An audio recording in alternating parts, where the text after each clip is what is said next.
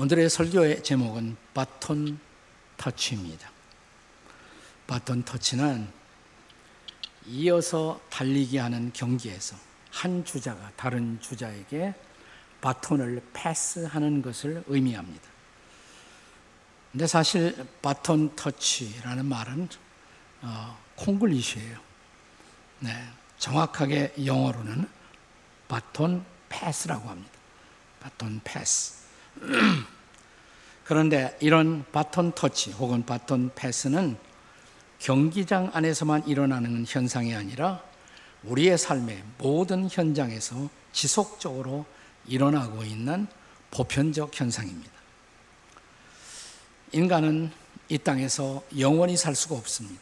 인간의 유한성, 그 유한성 때문에 우리는 어느 정도 일하고 어느 정도 살아가고 그리고 우리가 살던 삶의 마당에서 우리가 하던 일을 누군가에게 계승하도록 패스해야 하기 때문입니다.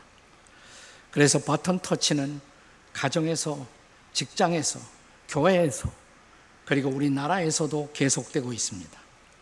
오늘의 본문은 이스라엘 백성들의 광야 여정 가운데서 일어나고 있는 그 바톤 터치의 현장을 우리에게 보여주고 있습니다.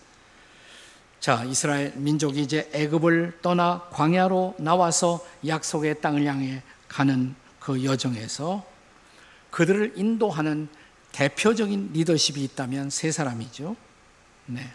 모세와 아론과 미리암입니다. 미가서 6장 4절의 말씀을 함께 같이 읽도록 하겠습니다. 다 같이 시작. 내가 너를 애굽 땅에서 인도해내요 종노릇하는 집에서 속량하였고 모세와 아론과 미리암을 내 앞에 보냈느니라. 광야를 여행하는 이스라엘 백성들을 인도하기 위해서 하나님이 세우신 세 명의 리더십. 그게 바로 모세와 아론과 미리암이었던 것입니다.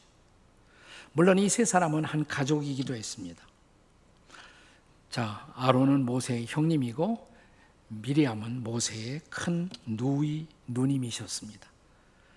그런데 오늘 본문에 보면 그 중에 두 사람, 즉 미리암과 아론이 민수기 20장에서 세상을 떠나가는 모습, 그리고 버튼 터치가 이루어지고 있는 광경을 우리에게 보여주고 있습니다. 특히 오늘의 본문 20장 아, 22절 이하 29절에 보면 이제 아론의 죽음을 앞에 두고 모세가 아론의 옷을 벗겨 그의 아들이었던 엘르아살에게 입히는 장면이 나옵니다. 자, 본문 25절과 26절의 말씀을 함께 읽겠습니다. 시작.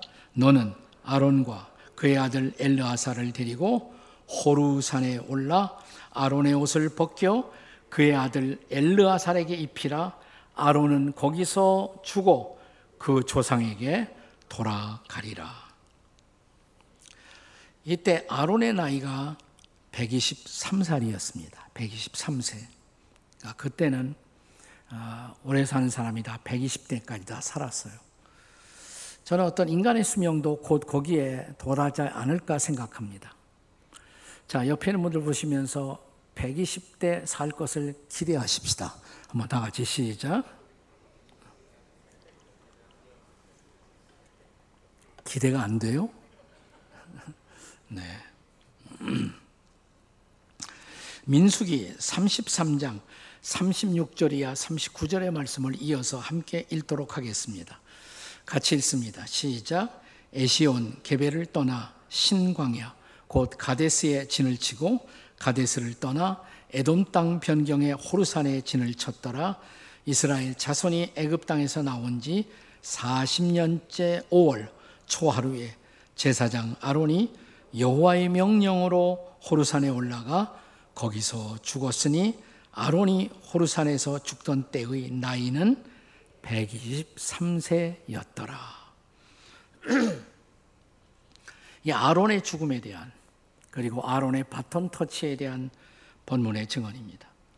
그런데 그보다 앞서서 아론이 죽기에 앞서서 오늘 본문 민수기 20장 1절에 보면 거의 넉 달 앞서서 미리암이 또한 세상을 떠나가고 있는 장면을 볼 수가 있습니다. 자, 민수기 20장 1절에요. 같이 읽습니다. 한 번 더 시작. 첫째 달에 이스라엘 자손 곧 회중이 신광야에 이르러 백성이 가데스에 이르더니 미리암이 거기서 죽음에 거기에 장사되더라. 거기에가 어디예요? 가데스 혹은 가데스 바네아 거기에서 장사되더라. 그리고 그러니까 이때가 첫째 달 그랬어요. 첫째 달. 근데 아까 아, 민수기 33장에 보면 아론은 다섯째 달 5월에 세상을 떠났다 그랬어요. 5월과 1월 간격이 얼마예요? 넉 달이죠. 넉 달 앞서서 미리암이 세상을 떠난 것입니다. 자, 그리고 머지 않아서 이제 모세도 하늘의 부르심을 받게 됩니다. 자, 이제 이 바톤 터치의 현장 혹은 세대 교체의 현장에서 우리가 배울 수 있는 바톤 터치의 레슨은 무엇이겠습니까? 그 첫째는 선배의 강점을 습득할 수 있어야 한다는 것입니다.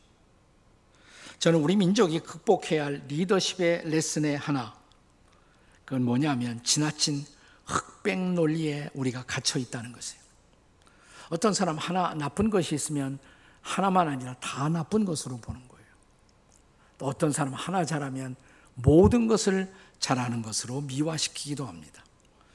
인간은 흑만일 수도 없고 백만일 수도 없습니다. 흑백의 공존, 이것이 불완전한 인간의 실상인 것입니다. 따라서 지상의 어떤 리더도 퍼펙한 리더, 완벽한 리더는 존재하지 않습니다. 누가 그렇게 미화시킨다면 그것은 미화에 불과해요. 우상화에 불과한 것입니다. 인간은 흑과 백이 공존하는 불완전한 존재일 수밖에 없습니다. 죄인이기 때문에 그렇습니다. 하나님은 그런 우리의 불안정성 혹은 우리의 약점을 알면서도 하나님은 우리를 부르시고 우리를 사용하신다는 것입니다. 자, 그렇다면 한 리더의 바톤을 누군가가 이어받을 때 우리는 그 앞서 있던 선배 리더의 강점이 무엇이었는가? 그리고 그의 강점이 우리의 삶의 마당에 어떤 기여를 남겼는지를 정확하게 파악하고 있어야 한다는 것입니다. 따라서 리더십 승계의 우선 가는 의무가 있다면 선배의 강점을 습득해 알아야 한다는 것입니다. 그래야 선배 리더가 기여한 바가 계속해서 더 아름답게 다음 세대로 이어갈 수가 있기 때문입니다. 사람은 결코 그 사람이 가진 약점 때문에 하나님이 그 사람을 버리지는 않는다는 것입니다. 그 약점에도 불구하고 그 사람이 가진 강점 때문에 그를 사용하신다는 것이에요.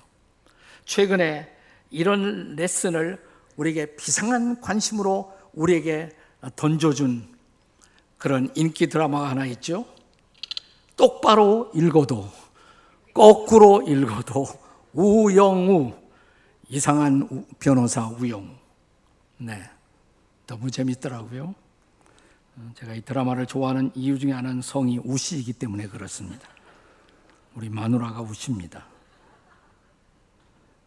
마누라의 약점에도 불구하고 마누라를 쓰시는 하나님을 제가 옆에서 확인할 수 있겠기 때문입니다. 이 이상한 변호사 우영우 드라마의 주인공도 자폐증 스펙트럼 장애를 극복하면서 그럼에도 불구하고 맹활약을 하고 있는 감동적 스토리를 우리에게 펼쳐 보이고 있지 않습니까? 그녀가 자폐증을 가진 장애이기 때문에 더 이상 쓸모없는 사람이 아니라는 것입니다. 다시 말하면 그가 잘할 수 있었던 강점, 그 강점을 북돋아 주었을 때 그도 얼마든지 우리 사회의 유익한 구성원이 될 수 있다는 그 레슨을 우리 모두에게 웅변적으로 이 드라마가 설득하고 있지 않습니까? 자, 그러면 본론으로 돌아와서 모세의 큰 누이 미리암의 강점, 미리암의 기여는 무엇이었습니까? 우선 우리가 출애굽기 2장에 보면 자, 모세가 태어났어요.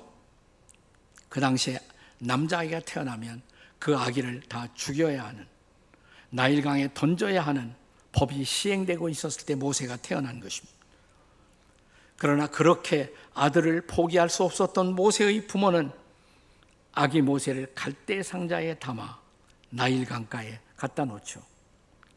이때 이 상자가 어떻게 될 것인가를 지켜보고 있었던 사람이 바로 누구예요? 모세의 누이 미리암이었던 것입니다. 그리고 모세의 그 상자 속에 들어있는 아기가 어, 아직 살아 있을 때 애굽 궁중에 공주가 바로의 딸이 그 강가를 산책 나왔다가 그 갈대 상자를 발견하지 않습니까? 딱 열어보니까 아기예요. 네. 아, 이 아기를 어떻게 하지? 보니까 히브리 사람의 아이였습니다. 이때 갑자기 튀어나와서 이 아기의 유모를 제가 불러다 드릴까요? 이상하게 공주가 감동을 받고 그렇게 하라고 허락해서 자기 어머니를 불러와서 유모로 삼는 이 드라마틱한 스토리. 하나님의 섭리를 우리가 볼 수 있지 않습니까? 이 섭리의 주인공으로 쓰임을 받아 모세를 구출한 사람이 바로 미리암, 모세의 누이였다는 사실입니다.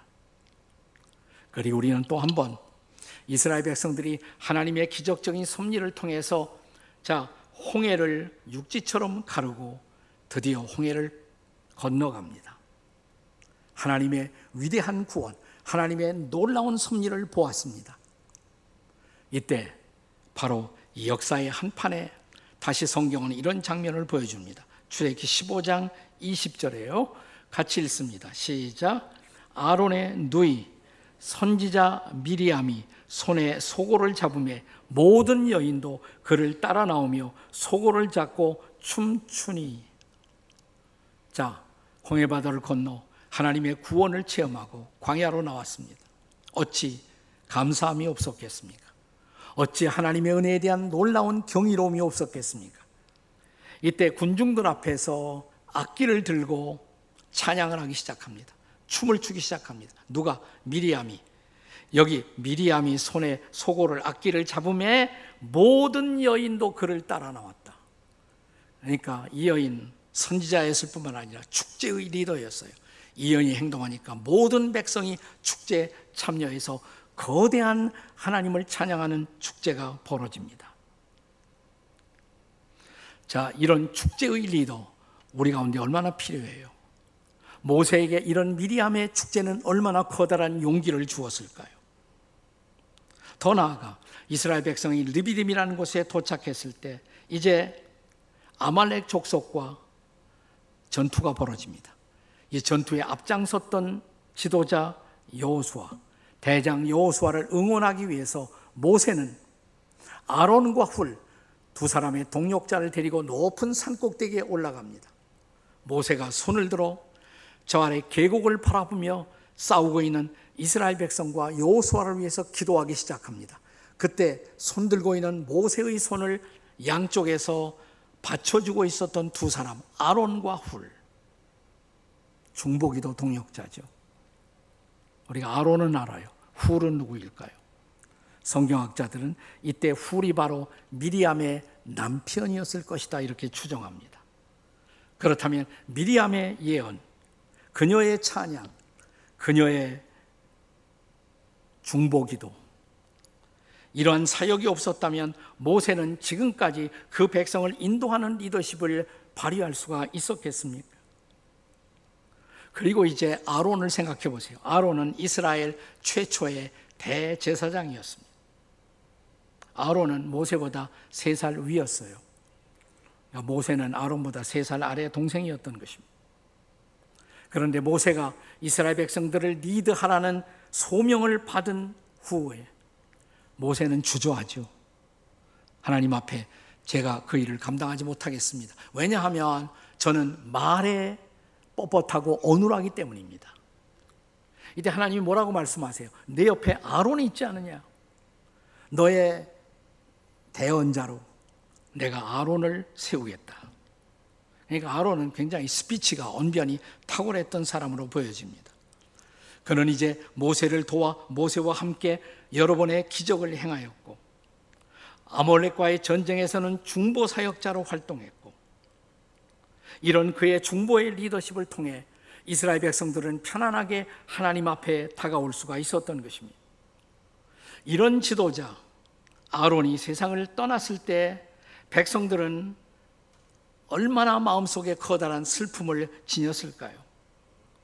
이제 본문 29절 마지막 절을 보십시오. 함께 같이 읽겠습니다. 마지막 절 시작. 온 회중 곧 이스라엘 온 족속이 아론이 죽은 것을 보고 그를 위하여 30일 동안 애곡하였더라. 얼마 동안 애곡했어요? 30일. 한 달 동안 애도 시간을 가졌던 것입니다. 이것은 특별한 리더에 대한 특별한 그들의 슬픔을 표하는 방식이었던 것입니다. 그만큼 이렇게 백성 앞에 사랑받던 리더가 아론이었어요. 이런 아론의 중보의 리더십 혹은 평화의 리더십 마땅히 습득되고 계승되어야 할 리더십이 아니겠습니까? 세대 교체, 바톤 터치가 이루어질 때 우리는 먼저 그래서 선배 리더들의 강점을 승계할 수 있어야 한다는 것입니다. 그리고 두 번째는 이제 선배의 약점을 극복할 수가 있어야 한다는 것입니다. 이미 말씀드린 것처럼 누구나 강점과 약점이 있습니다. 우리가 선배의 강점에서는 유익을 취하고 또 선배의 약점을 거울 삼아 오늘 우리의 약점을 극복할 때 역사는 전진하는 것입니다. 늘 선배 탓만 하고 지나간 리더십에 대한 비판에만 열을 올린다면 역사는 전진하지 못합니다. 최근 우리가 리더십을 새롭게 세웠지만 신임도가 추락하는 이유도 거기에 있잖아요. 지나간 리더십을 반성하는 것은 중요해요. 그러나 지금 이 현장에서의 비전을 제시하지 못한다면 그는 우리의 진정한 리더가 될 수가 없는 것입니다. 자, 그렇다면 지금 이 광야의 리더십의 교체기를 통해서 우리가 확인해야 할 선배 리더들의 약점은 무엇이었습니까? 우선 미리암과 아론의 약점 두 사람이 함께 공모해서 했었던 그리고 하나님을 아프게 했던 사건이 생각이 나십니까? 벌써 다 까잡수셨습니까? 네. 모세가 재혼했을 때 그 재혼을 이 두 사람이 비판하잖아요. 미리암과 아론이. 네.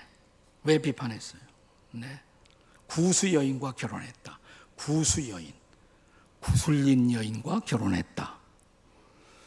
어, 진짜 그럴 수가 있습니다. 이 구수가 북아프리카 지역이거든요. 아마 하필 그런 여자를 데리고 왔니? 그래서 아마 비판했을 가능성도 없지 않아 있습니다. 모세가 저는 기도했고요. 하나님의 인도를 따라 제가 그 여인을 제 아내로 맞은 것입니다. 이렇게 대답을 했겠죠. 그때 미리암이 하는 말, 야, 너만 하나님께 계시받냐? 나도 선지자인데 하나님의 뜻이었다면 하나님이 내게도 말씀하지 않았겠느냐? 모세는 특별히 하나님이 직접적으로 소통하고 있었던 종이었어요. 모세가 그렇게 말하면 믿어줘야 하는데 그걸 믿지 못하고 네. 신우의 역할을 제대로 한 거죠. 네. 거기에 아론이 가담하고 하나님이 얼마나 화를 내셨습니까? 이래서 전체적인 리더십을 약화되고 이스라엘 백성들이 방황하게 만드는 것. 하나님은 미리암으로 하여금 한생병에 고통을 겪게 하시는 심판을 내리시죠. 물론 모세가 기도함으로써 중보함으로써 미리암이 다시 용서를 받고 7일간 진 밖에 격리하는 처벌을 받고 회복의 은혜를 누리게 하십니다. 자, 그렇다면 이제 대제사장 아론의 실수는 무엇이었습니까? 우리는 이미 아론이 평화의 사람이라는 것을 살펴보았습니다.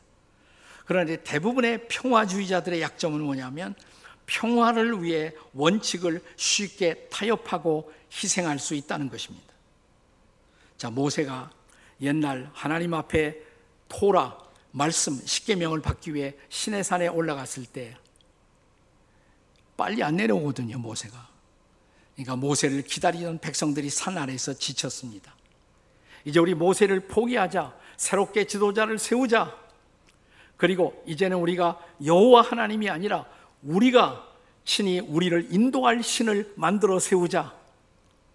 아론에게 그렇게 백성들이 데모하잖아요. 그때 아론이 어떻게 했습니까? 출애굽기 32장에 보면 이런 백성들의 비위를 맞추기 위해서 아론은 백성들이 금고리를 가져오게 하고 그것으로 금송아지 우상을 만들고 그 우상을 숭배하는 범죄를 저지르게 만듭니다. 출애굽기 32 장 25절에서의 모세의 증언을 들어보세요. 같이 읽겠습니다. 다 같이 시작. 모세가 본즉 백성이 방자하니 이는 아론이 그들을 방자하게 하여 원수에게 조롱거리가 되게 하였습니다. 네. 그 책임이 아론에게 있다는 것을 모세가 지적하고 있는 장면이에요. 아론 때문에 이 백성이 방황하고 우상숭배에 빠진 것이라고. 그리고 이 범죄로 무려 백성들 가운데 3천 명이 희생당하는 참사가 발생합니다. 그러나 이때도 모세는 또한 아론을 위해서 다시 중보 기도를 합니다. 그리고 또 한 번 리더십의 회복을 경험합니다. 그리고 좀 더 시간이 지나간 후에 우리가 지난 시간에 함께 보았던 것처럼 무리바의 물 사건이 일어나요. 다시 한번 모세와 아론은 자기들의 감정을 통제하는 것을 순간적으로 상실합니다. 그리고 실수를 범하죠.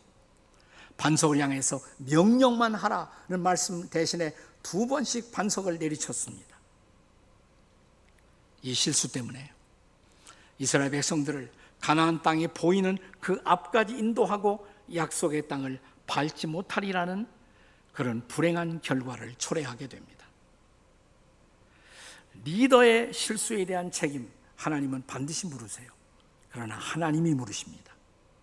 백성들이 물어야 할 것은 아니에요. 심판은 리더를 리더로 부르신 하나님의 일이었던 것입니다. 백성들이 할 일은 무엇일까요? 새로운 리더들이 해야 할 일은 무엇일까요? 선배의 실수를 돌아보고 그리고 똑같은 실수가 우리에게 반복되지 않도록 반성하고 그리고 진실로 하나님 앞에 새로운 시대를 위한 그들의 리더십을 부탁하고 은혜를 구하는 일. 그것이 우리가 할 일이죠. 다시 말하면 선배의 실수, 리더의 실수를 거울 삼아 공동체가 그 실수를 되풀이하지 않고 역사의 전진을 만들어야 한다는 것입니다. 과거의 역사에서 배우지 못하면 역사의 오류는 반복될 수밖에 없습니다. 다시 말씀드립니다.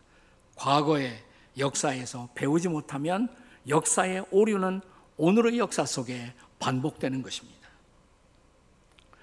자, 제가 두 가지를 강조했어요. 리더십이 승계될 때 우리가 기억해야 할 두 가지. 첫째, 선배 리더의 강점에서 배우고, 둘째, 선배 리더의 약점을 극복할 수 있어야 한다는 것입니다.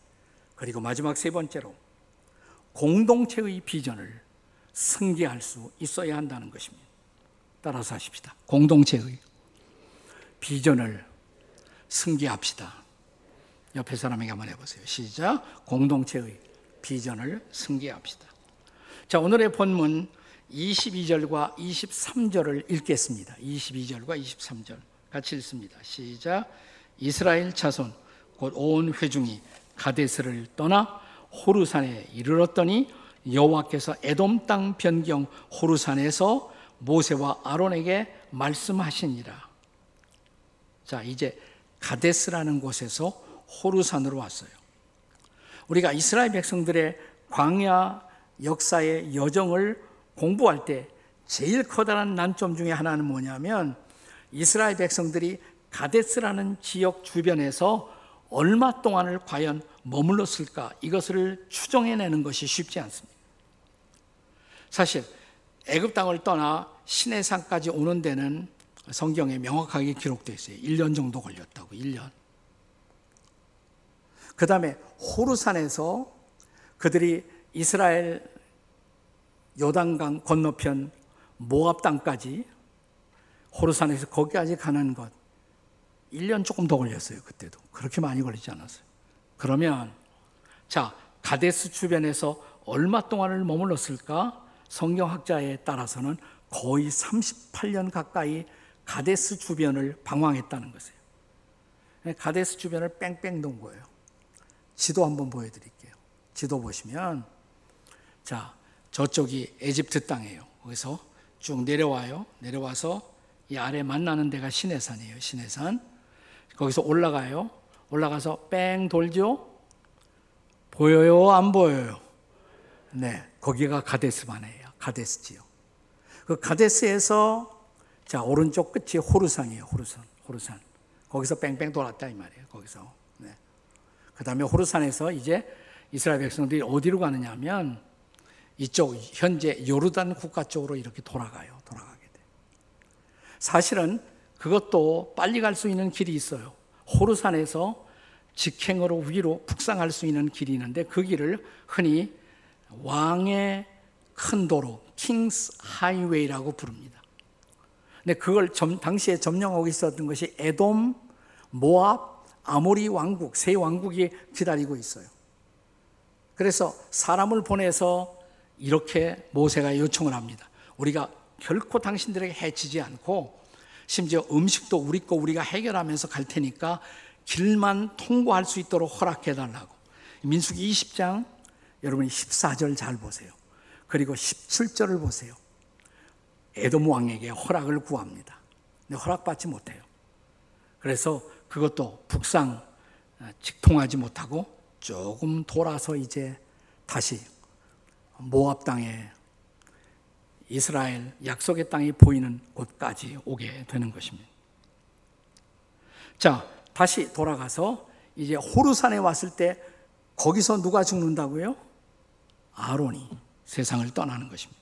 22절입니다. 같이 읽겠습니다. 22절 같이 읽습니다. 시작. 이스라엘 자손 곧 온 회중이 가데스를 떠나 호르산에 이르렀더니 자, 이어지는 25절, 26절에서 하나님이 모세에게 이렇게 명령하십니다. 같이 읽습니다. 시작. 너는 아론과 그의 아들 엘르아사를 데리고 호르산에 올라 아론의 옷을 벗겨 그의 아들 엘르아살에게 입히라 아론은 거기서 죽어 그 조상에게로 돌아가리라. 아멘. 여기 제사장 아론의 옷을 벗겨요. 아들에게 입히는 광경 이게 바로 공식적인 제사장의 직위를 승계하는 의식을 보여주는 것입니다. 이제부터 대제사장의 역할과 임무는 그의 아들에게 승계된 것입니다. 지도자는 죽어도 그의 미션은 지속되어야 하기 때문입니다. 그의 가장 중요한 미션, 아론의 미션이 뭘까요? 모세를 도와 이스라엘 백성들이 광야를 통과하면서도 하나님을 경외하고 예배하며 성숙한 백성이 되어 마침내 약속의 땅에 들어가는 것. 이게 미션이에요. 이게 비전입니다. 그 일을 하도록 하나님이 모세와 아론을 세우셨던 것입니다. 자, 이 비전, 오리지널 비전이야말로 광야를 지나가는 백성들이 바라보아야 할, 붙잡아야 할, 포기하지 말아야 할 궁극적 비전이기도 했습니다. 사랑하는 여러분, 비전을 잃어버린 공동체는 더 이상 존재해야 할 이유가 없습니다. 아마 성경의 한 구절 가운데 인류 역사에 가장 커다란 영향을 끼친 구절 중에 하나, 잠언 29장 18절일 거예요. 이 대목을 오늘 우리 성경은 이렇게 번역합니다. 묵시가 없으면 백성은 방자히 행하거니와 묵시, 하나님의 계시, 하나님이 보여주는 것이 없으면 백성은 방자히 행한다. 방황한다 이 말이에요. 네, 이 대목을 킹 제임스 버전에서 이렇게 번역해서 전 세계 많은 사람들, 리더가 된 사람들이 좋아했어요. 뭐냐? Where there is no vision, the people perish. 비전이 없는 곳에 백성들은 망할 수밖에 없다. 비전이 없으면 망한다는 것입니다. 그러니까 리더의 가장 중요한 책임은 비전을 붙들고 비전을 학습시키고 그 비전을 승계하는 것 이것이 리더의 책임인 것입니다. 여러분 한 공동체 새로운 지도자가 세워질 때 가장 중요한 것은 그 공동체의 오리지널 비전을 숙지하는 것입니다. 왜냐하면 그것이 공동체가 탄생한 이유이고 지금도 존재하는 이유이기 때문입니다. 물론 시대에 따라서 그 비전은 다소간 조율이 필요할 경우들이 있습니다. 그런 경우를 가리켜서 리더십 학자들은 그것을 갱신이라고 말합니다. 리뉴얼. 비전의 갱신. 비전에는 renewal이 필요한 순간들이 있을 수가 있어요. 하지만 오리지널 비전은 언제나 존중되고 그리고 승계되어야 합니다. 자, 이스라엘 백성들의 광야의 길, 그 여정 자체는 여러 번 조종되었어요. 이쪽으로 가다가 안 되겠다, 이쪽으로 가보자. 여러 번 조종이 되었어요. 하지만 결코 변하지 않았던 것, 약속의 땅으로 가야 한다. 하나님이 우리를 약속의 땅을 준비하셨다. 거기서 하나님이 다스리는 통치의 비전을 우리는 이루어야만 한다. 라는 그 비전은 결코 변경되지 않았던 것입니다. 그것은 이스라엘의 오리지널 비전, 그리고 궁극적 비전이었던 것입니다. 그 비전 때문에 오늘날 이스라엘이 지금도 존재하고 있는 거예요. 자, 예수님의 비전 뭐였어요? 예수님의 비전?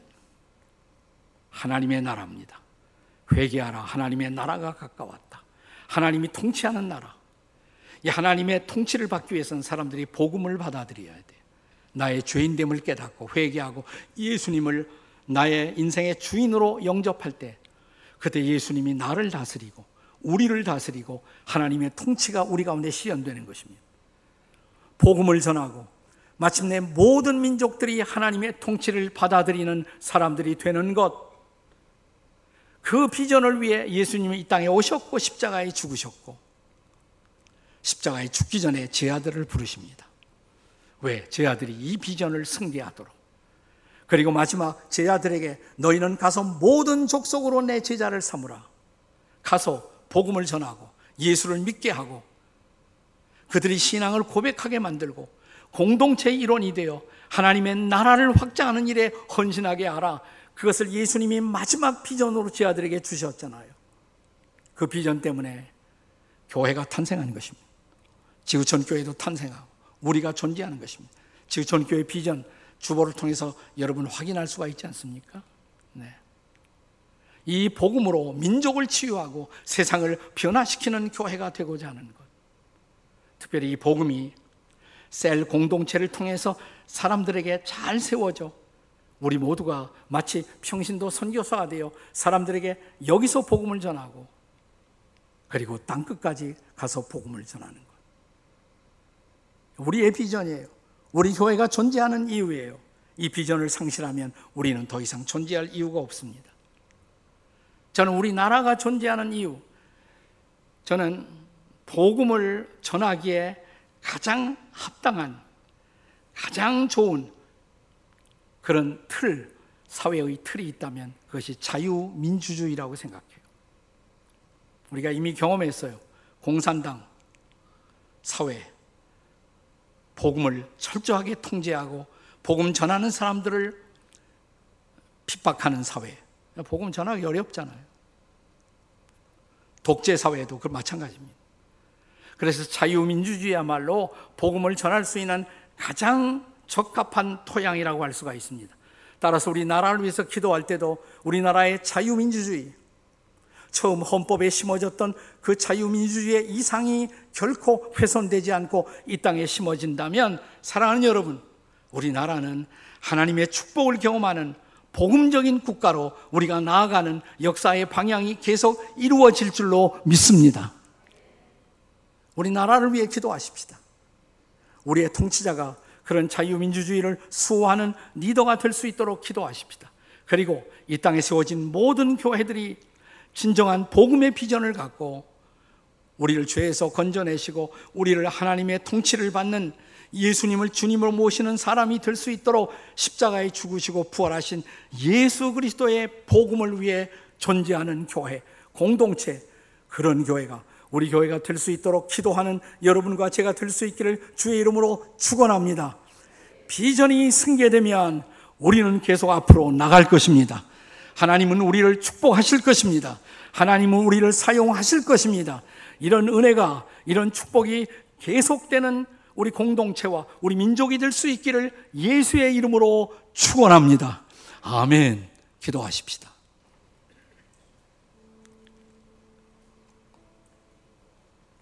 같이 기도할 때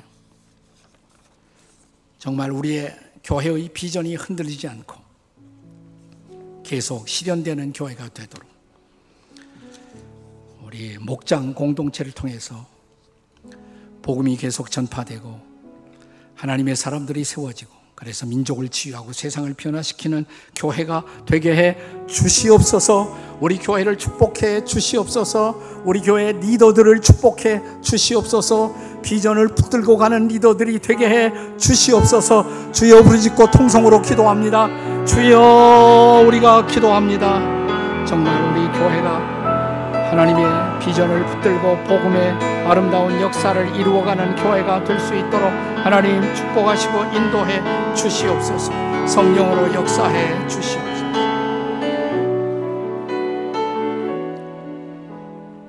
계속 기도할 때 우리 나라를 위해서 기도합시다.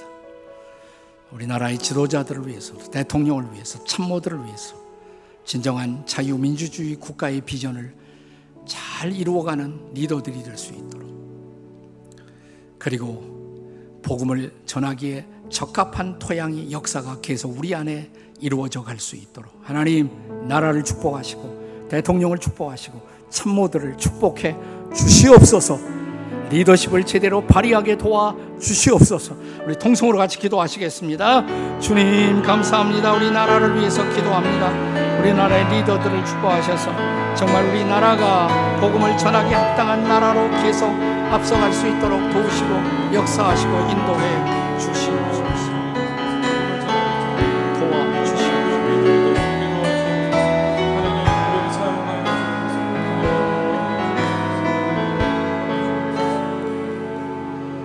하나님, 우리 교회가, 우리 나라가 이런 비전을 붙들고 앞으로 나아가는 교회, 앞으로 나아가는 민족이 되게 해 주시옵소서. 예수님의 이름으로 기도합니다. 아멘.